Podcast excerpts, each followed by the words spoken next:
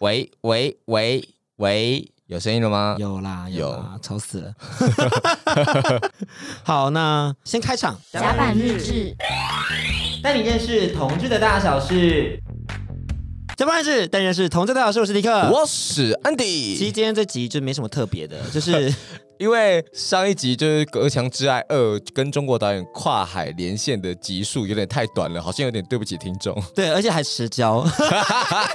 因为原本说好说是要一个小时，现在都固定一个小时了嘛。对。但因为远端的关系，又有一些可能技术上问题，嗯，然后加上我们那时候又要赶行程，所以我们只录了就是大概四十分钟。对。那就是很抱歉，让大家连跑步都就是你还没跑完的时候就已经播完了。嗯、我觉得这是个大忌，因为我自己跑步也是约五十到六十分钟，嗯、然后节目就播完了，那我要听什么？就有点烦躁感，然后想说。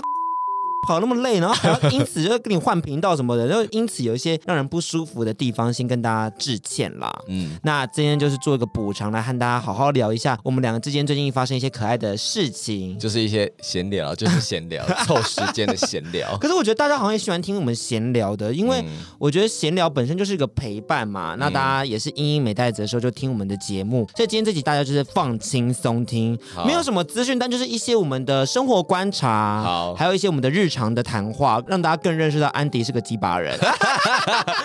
上一次就是六十九题爱上你之后，很多人就说哇，没想到你这么难搞。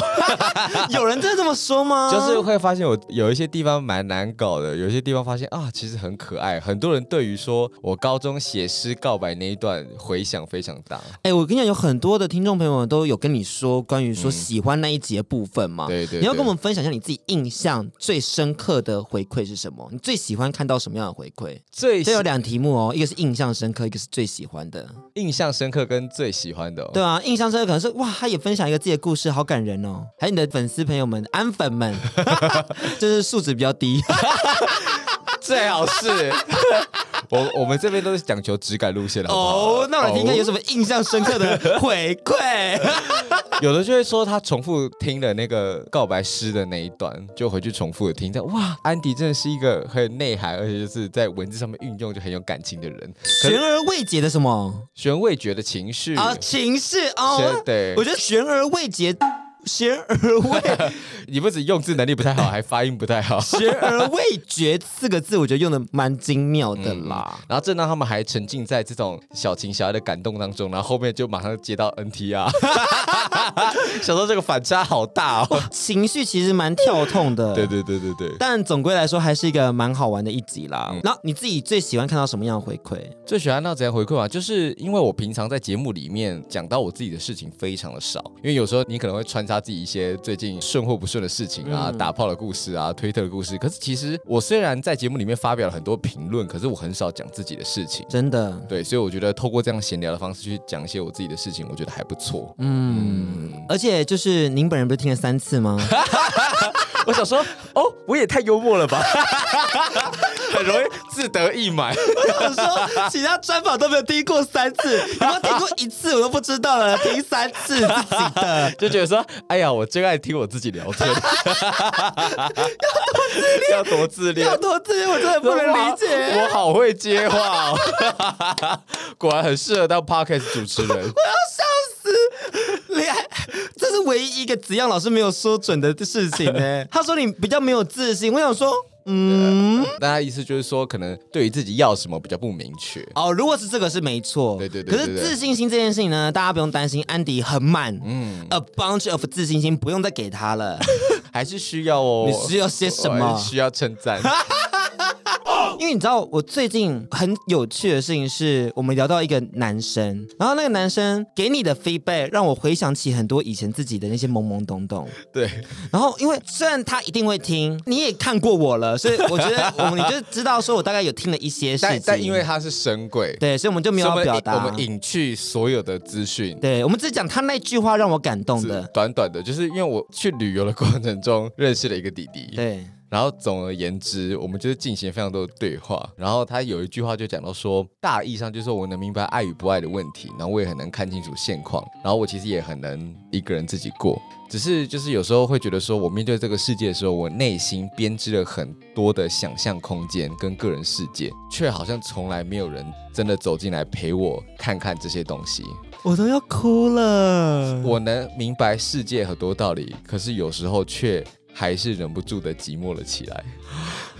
你知道，弟弟，你知道你讲这段话的时候。虽然有人可能会觉得说啊，可能就是你知道还没有长大，然后还不够成熟，对对对，但我完全 totally understand 这些情绪。就我觉得这不是长大与否的问题，而是对于爱情还有那一个期盼感。好，我要先跟迪迪讲，我我就只有跟迪克讲这一段，我你的其他背景我都没有，全部都没有说。对，你的照片我也没有给他看。对我，我就是听到这一段故事，因为我觉得这段故事，我跟你讲，安迪会分享这段故事，代表说其实他也懂这段话，嗯，然后他也知道我会懂这段话。因为这段话就是，我们都从国中毕业了，然后大学用教软体，然后走到现在，开始进入到这个台北大染缸。你说我们不会懂这个悬而未决的情绪吗？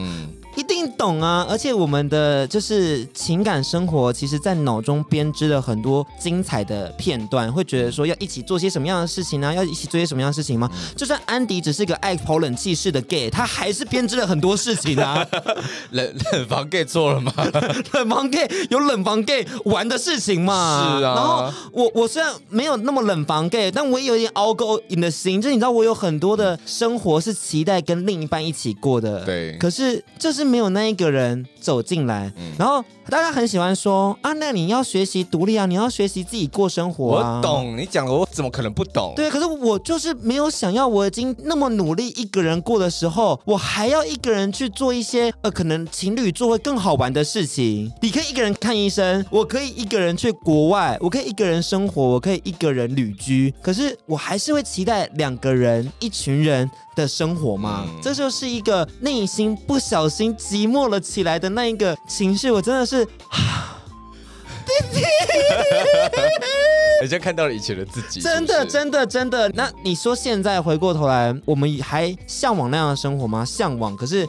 期待感就低了很多。对，然后就是平常的时候，可能在工作上跟朋友交际的时候，自己都是一个有条有理的大人，或者有条有理的一个嗯工作模式吧。但有时候就是在情爱的瞬间，就好像变得笨手笨脚了。我觉得你可以分享一下你之前碰到那个大叔。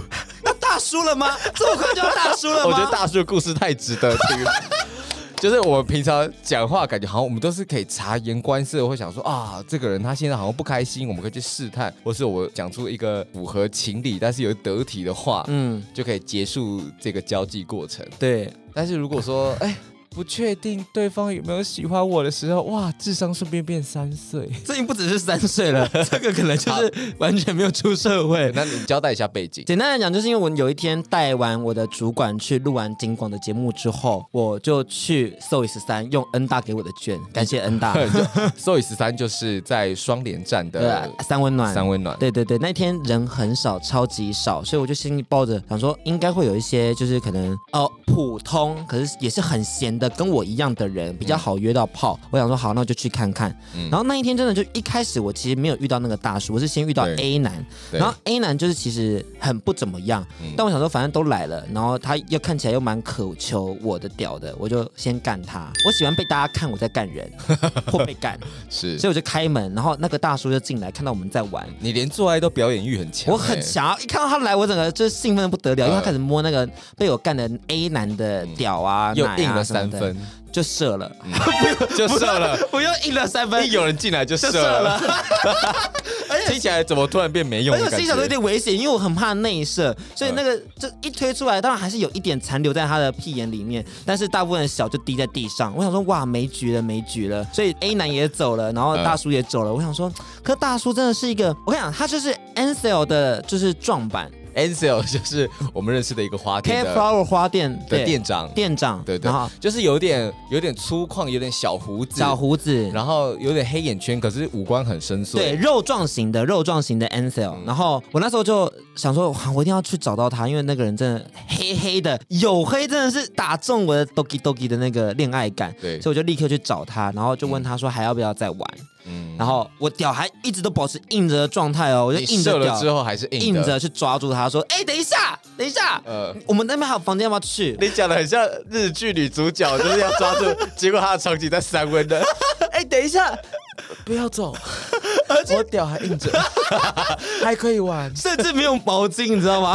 毛巾不见了，然后就把他抓进去。原本以为有床的那个三温暖的暗示，就没有床，所以我就真的在地板上，就是帮他吹掉，然后然后帮他玩，然后开始也有人进来，陆续进来了，所以就开始大家玩他。然后我就心里想说：天哪！这时候如果他好像也没有拒绝，所以我就默默的把我的手指插进他的屁眼，然后听他。闷哼了一下，我想说 OK 应该是 OK 吧，这好像也没有抗拒，所以就开始两根三根，然后之后就屌整个进去，而且也没有润滑，我就是口水哇哇哇哇吐吐吐，然后就这样塞进去了，然后然后在干它的过程中，你射了还可以我继续干，然后继续干，硬着干。我想说我那天可能是因为吃了玛卡吧，玛卡真的有用，继续帮恩大业配，对，玛卡真的启动生意，Go Go Go，大家吃起来，我跟你讲，玛卡真的是我现在目前使用过最棒的保健食品，是。我没有想过我居然可以在射了之后。继续硬着，再继续干第二个，哎，真的是超级 incredible 了，所以我就继续干嘛，然后还起身跟他说，那边那个屌不要忘记吹，就是要指挥他，要顾及大家，因为我觉得就是我们都是表演者。嗯 每个人在舞台上都要有镜头，对对对，所以就让 A 后来有 B 男跟 C 男是，然后大叔就一边吹 B 男的屌，一边还要帮 C 男打，嗯，所以就是个四 P 的状态。可是我后来觉得说不行，大叔真的太可爱了，他是我的，我就把 B 男跟 C 男都推开，说你们可以走了，然后就开始狂干大叔。所以我后来就跟大叔玩了大概一个半小时，好久哦！你射了之后还可以再玩一个半小时，所以我是四点开始干大叔，因为我那时候干完 A 男会有看一下时钟，然后结束跟大叔一起射完离开是五点半。你干大叔又有在射。对，又在射啊！哇，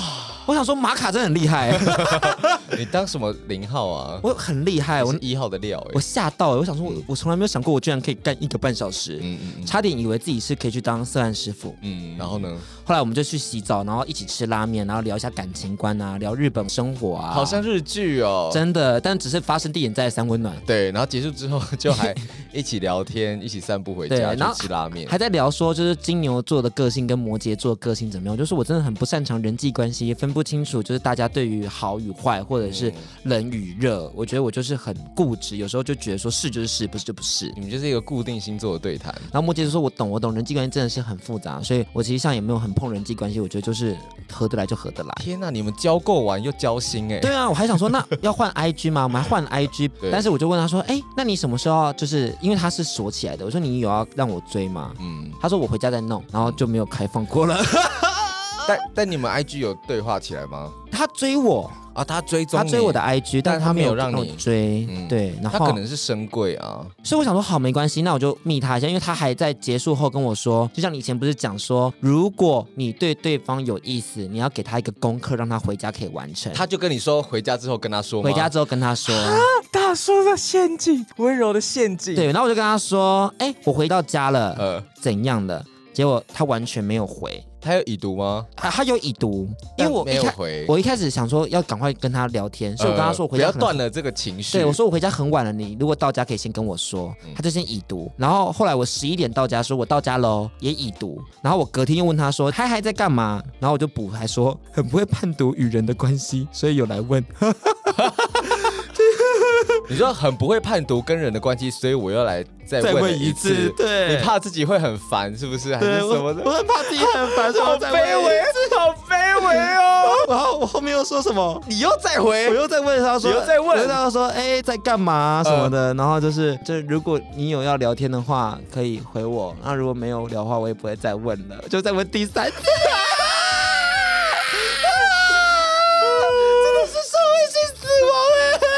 他都已读吗？他都已读，他都已读。不，我就默默的把那个要求追踪撤掉，哦、然后就。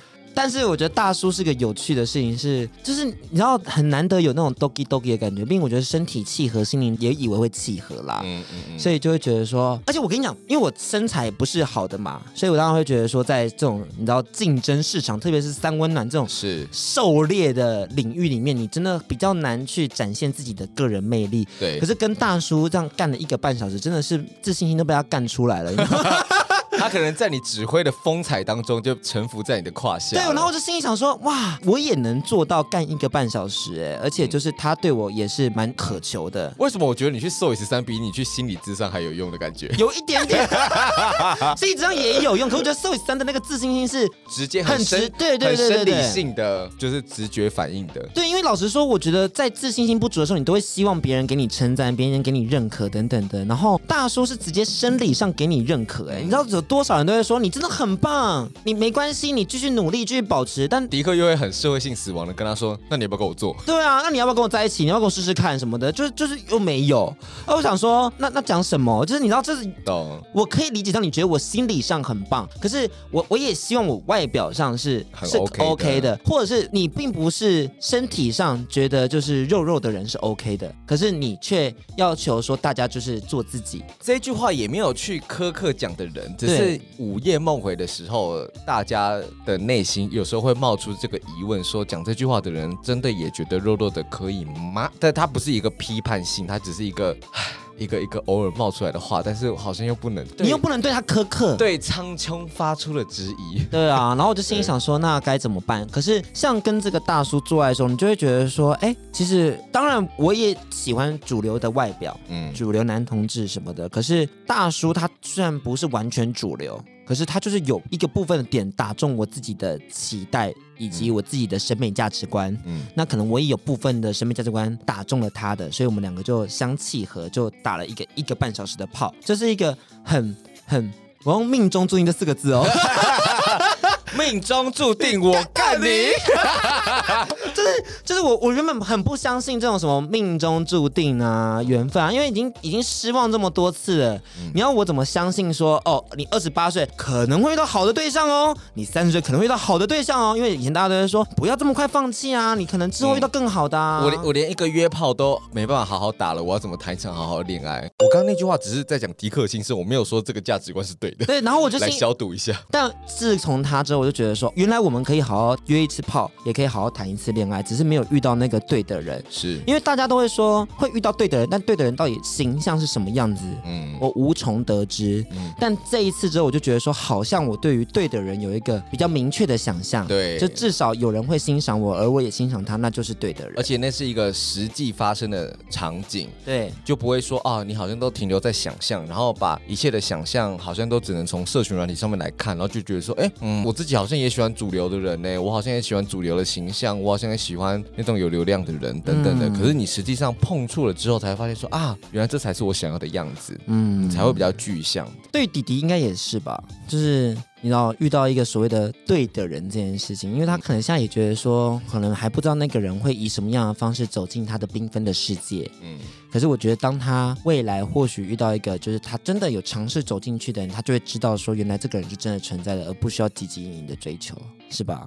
我不知道哎、欸，但我还但 但但我还在跟他聊天。知道知道知道。可是你自己听到他讲说，就是就是没有人走进他的缤纷世界，我想双鱼座的你应该是蛮有感触的吧？我整个心。心都要融化了，我想说啊 啊，我不知道。而且缤纷的缤纷的世界这个词完全是你的痛调哎，因为我相信你应该也是脑中有一些缤纷的世界，特别是在台北大染缸。你，你我一直讲台北大染缸，就是也没有啦，只是说台北的人际活动比较蓬勃。所以会遇到形形色色的人，形形色色，心疏远近，嗯，就是各式各样的人都有，嗯，你真的很难去说要跟一个人深交，深交真的是看缘分，嗯。而且深交的比序也是问题啊，就是如果他比较晚认识你，那你跟他深交的机会就比较低。所以有时候真的是那个亏不对，就是不对。对啊。所以你听到他讲缤纷的世界，没有人走进的时候，你自己感触。但是我觉得就是两，你有投射你自己吗？有有有，很非常的浓烈。但就是你知道，这是一个很复杂的情绪。就是我一方面又觉得说，我好像走不太掉，又觉得说啊，好像直接走掉，好像让他觉得很痛苦。可是又觉得说，我也很难告诉他说，你现在看我像个坏人，或是你处于一个比较卑微的角色。可是我也很难告诉你，我也害怕，当我走得更近的时候，其实我没有你想象中的那么好啊。也许现在这个距离才是最好的，但他会觉得说我刻意保持这个距离，说不定就是一个渣男。嗯嗯嗯。可是两个人在一起，是你要同时接纳另外一个人的缺点，所以从喜欢到交往是需要考虑很多事情的。嗯，对，这个事情好好难跟他阐述。那你以前是会考虑的吗？我记得你以前好像也没在考虑什么缺点不缺点的东西。以前会觉得说有爱就没问题啊，可是当你就是已经毕业之后，然后踏入社会，你硬要说我能不能克服，我能克服，可是我就是没有那么多时间跟精力。我上班就是八个小时，我要处理事情这么多，然后我要去做什么事情？你想上班八个小时吗？我在讲普罗大众，我上班，我加我晚上这边。弄东西的时间已经有，好不好？你闭嘴，这不是我今天要讨论问题。好，你继续，你继续。普罗大众，我把 SD 卡拔掉哦。普罗大众八小时，请继续。就大家要做这件事情，就是我觉得，我觉得出社会之后，你大概二十五岁以后，嗯，你的精神世界会变得非常的个人，嗯。但那个个人并不是说很自私，你的时间就这么多，然后你面对的事情这么复杂。以前你在学生时代，你应该去想哦，社运的议题，嗯，家国的议题，我未来应该长成怎样一个有梦想的样子，嗯，等等的。可是当你出了社会之后，你要保劳保健保，你要缴税，然后你还要想说，我到底要租赁房子怎样？然后那个津贴有没有下来？然后爸妈有没有在靠压什么？然后主管交代的事情。然后我可能下班之后，他传一个赖，我都可以烦一整天。那我要怎么去多花这些心力去应付这些啊跟我没有关系的人，或是很进阶的人？嗯、那这些事情就是会在你出社会之后不断的消磨殆尽，而且要烦的事情变超多。我觉得二十五岁精神世界变个人这件事情，是因为我们刚好届龄二十五这个位置，或者有些人可能你知道到三十才届龄，我不管，反正他就是你会有一个时间点开始届龄，去让你的精神世界变成一个先关心你自己，再关心到。其他人，然后很多议题没办法再更多的关注。对，对我觉得真的有完完全走进那一个所谓的二十五岁的精神世界。或是出社会以后，我们就是简略为出社会之后，嗯，就是心有余而力不足。你知道它很重要，可是真的好累哦。但我觉得算法上应该也是二十五，因为你知道我们一开始会先抱着期待，大概过两年，然后对对对对对对，出社会两三年之后，你差不多一个职场位置定了，然后你的热情搞不好也消磨光了。对对对，或者或是也不是说消磨光，或是你已经看清人生的轨迹，大概。不会差太多，就是、嗯、当然你可能会保有很多开放的选项，可是我觉得越活越大，你你人生的道路会越走越窄。那那个窄可能是呃你的方向已经定了，或是你可能求职的方向可能就是往升迁的这条路走等等的。总而言之就是这个样子。为什么提到这个部分呢？哦，有爱就没问题的。对，你的世界观的转变啦。对对对对。可是我觉得二十五岁上真的是性格上会定一个模型呢。就你知道以前的一些梦想啊什么的，到二十五岁被消磨殆尽。可是你在二十五岁，如果你还敢冲很冲。的人，你还是会很冲哎、欸，嗯，我觉得真的就是你，你大概就长成那样子。那三十岁可能又会有一波，那就再说。嗯，对，我觉得无论是什么样的时间点，好了，你都会有一个人身上累积后的改变，然后你就确定定型。我最近看到一句话，我自己有点小小的感受啦，就有些小小的启发，就是有些人就经历过很多事情之后，他会越走越沉默，越走越沉默，然后不愿意分享。就是你知道，因为经历过很多颠簸等等的，让他不想要再去把自己的内心世界公开来让大家知道。嗯、我想有很多人可能都。陷入这个状况，所以才会羡慕我们这么做自己。而且我觉得，我其实很能懂那种越来越沉默的事情，因为以前你会想说，哎，大家要好好讨论事情，我想要加入到这个讨论的声量当中，我要成为那个理性思考的人。嗯。可是当你后来发现，很多人在谈论，比如说杨丞琳的话，然后之前又有什么？很多啦，其他什么国籍的啦、环保的啦，还有那个、啊、女性议题啊、硕士论文、啊、硕士论文等等的。你说硕士论文这件事情，你就是啊、哦，然后你就会发现你想要认真讲，可是你发现就好多人都没有要认真讲，然后你就想说好累，大家好吵，然后没有人要认真谈，然后谈了以后大家都好情绪化，而且没有谈双面两边的立场。对，然后我觉得重要的是就是哇，就好纷杂，然后我要我要花好大好大好大的心力才能稍微把。把我的意见真的推出去的时候，你发现那这件事情又跟我又没有直接的关系，然后我气得要死，喂。而且还有另外是，你可能就看看就好。你可能讲 A 的时候，就是他会讲一个无关 A 的，然后把你的 B、C、D 一起拉进来跟 A 讨论。对。但 A、B、C、D 四个事情是完完全全没有关联的。对。然后大家现在在网络上讲话，我不晓得大家是生活太沉闷还是怎样，就都好武断哦。嗯。就比如说像杨丞琳吃海鲜的问题，有些人可能以媒体试毒的角色，就说什么哦，杨丞琳她说了什么话什么话，我我我觉得就不讲细节了，大家自己去查，就是杨丞琳中国海鲜，你就可以得到一堆的讨论串跟评评论这样子。嗯，那你就说你要这边护航，你根本就是统派的啊，这边唧唧歪歪。我想说啊，人家也不是这个护航的意思，这个也不是他的意思，但是他想讲的东西很多。然后有的人会讲说什么，其实大家要知道什么哦，中国节目组背后是会有很多的设计等等的，嗯、对。然后人家就说随便啊，你就绿共啊，你就是民进党的啊。哎，我超讨厌。然后就说他也不是这个意思，怎么每个人都把就是对立面的人都要往死里讲？然后我就说好累，然后我的事情还要再忙，然后我整个关注完杨丞琳的事情，我可能花个三天两头完之后，哇，我生活就是一点注意都没有。你要关注免治马桶哦。对啊，就是就是各种就是这一样的事情。对。然后我就想说，你看关注免治马桶的人，就是陈时中提出一个要把台北市的马桶很多都要换成免治马桶。我想说，哎呀，然后有些人又谈到性病，又谈到浪费公堂，然后又谈到说，就是关于说，就是他们的广告的制作方向等等的。无论如何，我觉得就是提出 A 面是很好，可是大家很容易把 A 面盖上一个超级大的帽子，然后他就觉得说你是跟谁谁谁混在一起的人。我我能够接受说他还没有在搞清楚事情之前，他因为误会了什么都都知道。可是有些人就是我也没有理解，我觉得他这么肤浅看，我就要看大家，哎，我故意讲个很重的词，哎呀，兴风作浪。然后有些人就在这种快感当中结束他的一天。我说，啊，我好像先不要这个样子。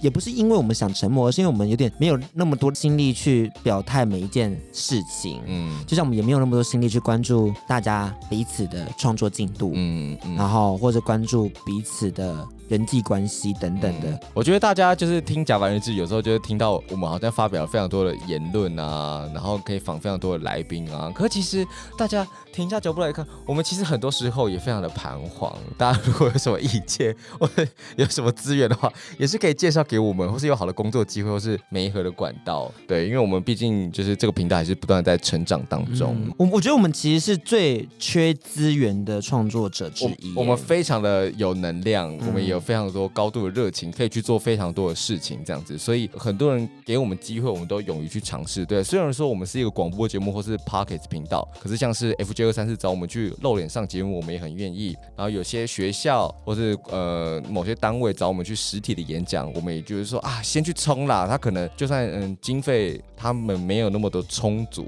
那我们也觉得说，哎，这也是一个机会等等的。这真的扯超爆远，我就完全忘记我们为什么会变成这个主题了。我们这一集就是闲聊啊，好像是。弟弟对不对？对，是不是先从弟弟开始啊？弟弟，然后觉得有爱没问题，然后在出社会之后是多么的心累。对对对，对。然后你看到这个世界是多么的纷杂，你可能有想法，但越来越沉默，然后一直回归到甲板日志，现在是一个不断 struggle 往前，好像有点成绩，但是又有点打转的阶段。对啊，哎，讲真的，金钟没入围这件事情蛮蛮难过的。哦，对啊，这一题也可以讲一下。当然，我可以先分享我的想法，嗯、因为我我觉得这次主题 gay story 主题，我真的觉得我们做的很棒。我也觉得非常的棒。那个主轴。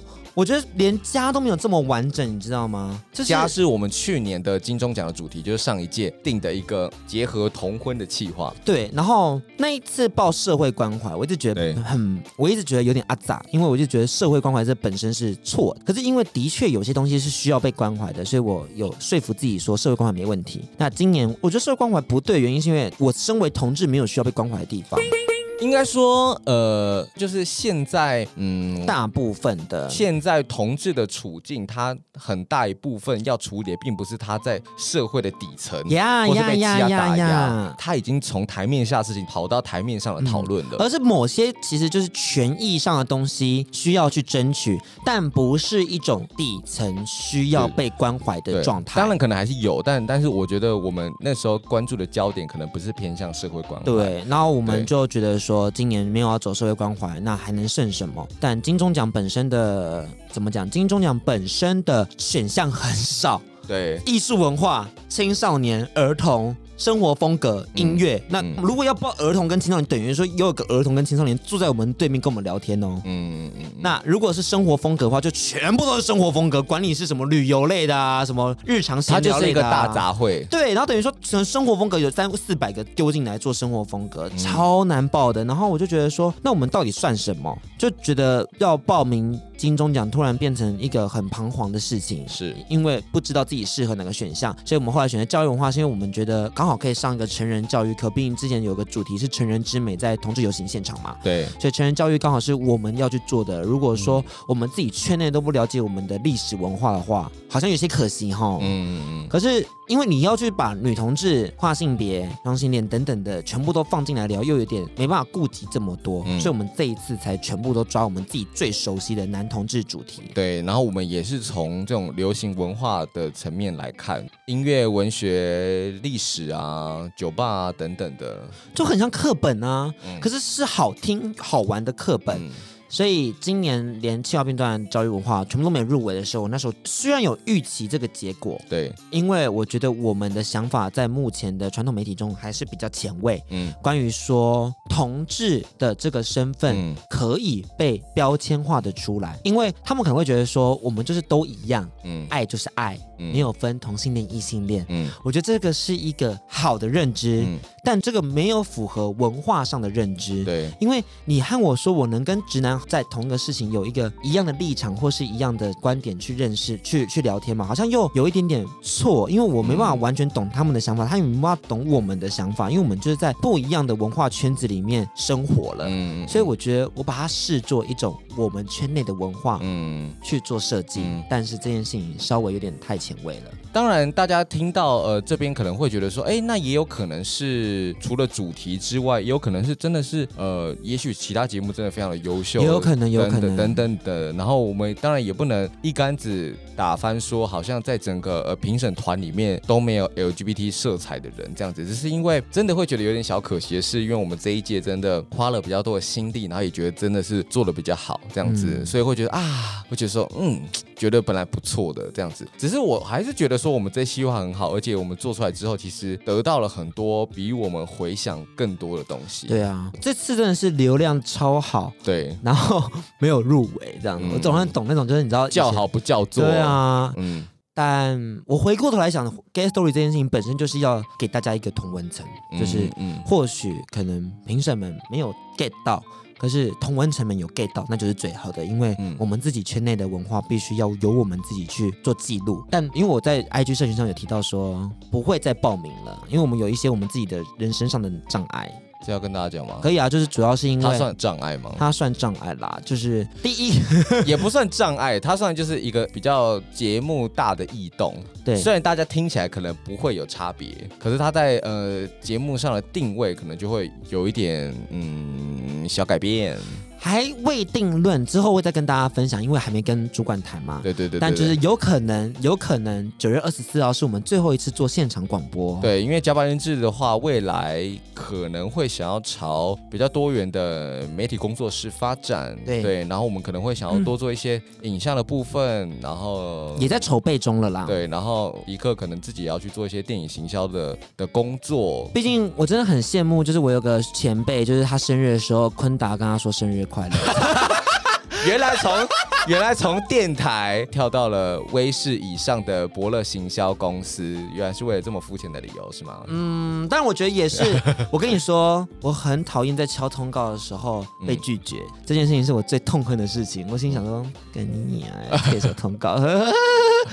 所以我就想说，那我如果做电影行销，那电影的很多通告宣传，我就能塞我自己。Oh, 你懂我的点吗？就如果我们是宣传行销的话，就没有人会拒绝我了，因为我就能掌控这一切。哦，了解。因为因为你你的这个电影的资源比较基本上比较不会被拒绝。对，因为我就在那，嗯、然后我又没有跟他们收钱，他们凭什么拒绝我？嗯，加上我又跟他们都很熟，所以。而且我觉得流量也不差，所以当然你知道就有很多空间可以去做操作。这个心态是对的吗？我也不太确定，但总而言之就继续往前走了。而且因为走进伯乐才会有个好处是，就是我会有累积一些计划案的经验，嗯，那之后去申请政府补助会比较方便。对，申请政府补助之后只才能做大的企划，因为我我自己内心的梦想，当然安迪是一定得赔啦，因为这东西没有他的话很难去做一些人际关系的交流。哎，总而言之就是我想要做一个大型的实境的。同志的电视节目，嗯，那这个企划内容不能说，因为之前才跟一个前辈聊，他就说你不能老是把你的企划概念跟人家分享，人家做走了怎么办？我说嗯也对，所以这件事情我就先小小的先保密。好，但是我有个梦想是觉得如果可以做一个在 Netflix 上可以播放的那种大型的亚洲同志节目会很赞。OK，那其实加班日志渐渐的被许多人认识之后呢，大家也会找我们有很多的工作机会嘛。那如果说你身边有的人，他可能对于同志的主题、同志活动，如果有缺主持人、缺行销企划、缺文案，都欢迎来找加班日志。然后如果说你本身有听到说啊，你想要自己做 Podcast，或者你的公司有其他单位也想要做 Podcast，就是缺这种外包的这种剪辑啊、企划啊，或者你们缺了一个声音好听的主持人的话，也欢迎来找甲板日志哦。哎、欸，你你你自己对于金钟没有得奖如何啊？你会气馁吗？觉得说啊呀呀呀呀呀，刚刚是花园宝宝吗？耶呀，就是你知道我对于得奖不得奖这件事情，我本来就看得不重。喝饮料有需要收音说这么大声吗？我这要发表我感人的言论。我我去年的时候，在去年金钟奖公布以前，我就跟迪克讲，就是金钟奖有没有入围，对我来讲。其实它就是一个额外的，嗯、我觉得没有金钟奖加班日志已经很完整，嗯、然后我觉得加班日志已经是一个很棒的节目，嗯，对，而且我觉得今年其实也又收到了很多更珍贵的回馈，是奖项以外的，不管是认识的人啊，得到的机会啊，赚到的钱啊，得到的资源等等的，对对对对对，我觉得这些都是已经超乎金钟奖所能赋予的，当然没得到会有点气馁，但就是谢谢听众朋友的陪伴，我觉得大家第一时间都给了非常多正向的回馈。可我觉得非常感人。我今年就难过一天啦，一天后我就觉得好了，就这样。而且我反而觉得，我们也不可能为了金钟奖去改变我们的节目的风格与方向。对，对，因为如果改了，然后这才是对听众的不负责任。对，大家应该也很知道的，说加班日志内容，如果我们要全部的上架到广播电台，这件事情是会有多为难？我们平常这么爱聊新三色，讲一些很私密的事情，讲一些烟啊酒啊，讲讲一些毒啊。讲一些次文化的部分，你给我好好包装。对，所以我我们每一次的作品都要剪两个版本。对啊，对，而且都要重复的审视说，说啊，这在广播电台播没问题，嗯、然后主管又要审，然后就又会有一些麻烦的行政，所以我觉得这一次的转型，但未来也许电台可能会跪着求我们说，哈，我们电台还是需要甲板日志的播送，那就继续播啊，那就继续播，但他可能不会跪，我刚刚只是就是言过其实，抱着一个期待啦。如果我们合作了，就洽谈了之后，发现哎，可能这样的是一个好的方向，我们还是会继续播，因为有在电台里面，可能还是会接触到不同的客群。对啊，对啊，对啊，对啊。好，他们到了。我们今天来宾到了，所以今天是做一个 来录音的空档。对，好啦，谢谢大家啦，就是用一个你先，你先 hold 着，你先 hold 着，用一个录音前的小空档来跟大家来聊聊天。然后希望大家有什么想法的话，都可以跟迪克还有安迪说喽。然后想要先聊主题的话，也可以跟我们讲一下。好啦，那就先这样喽，拜拜，拜拜。甲板日志，带你认识同志的大小事。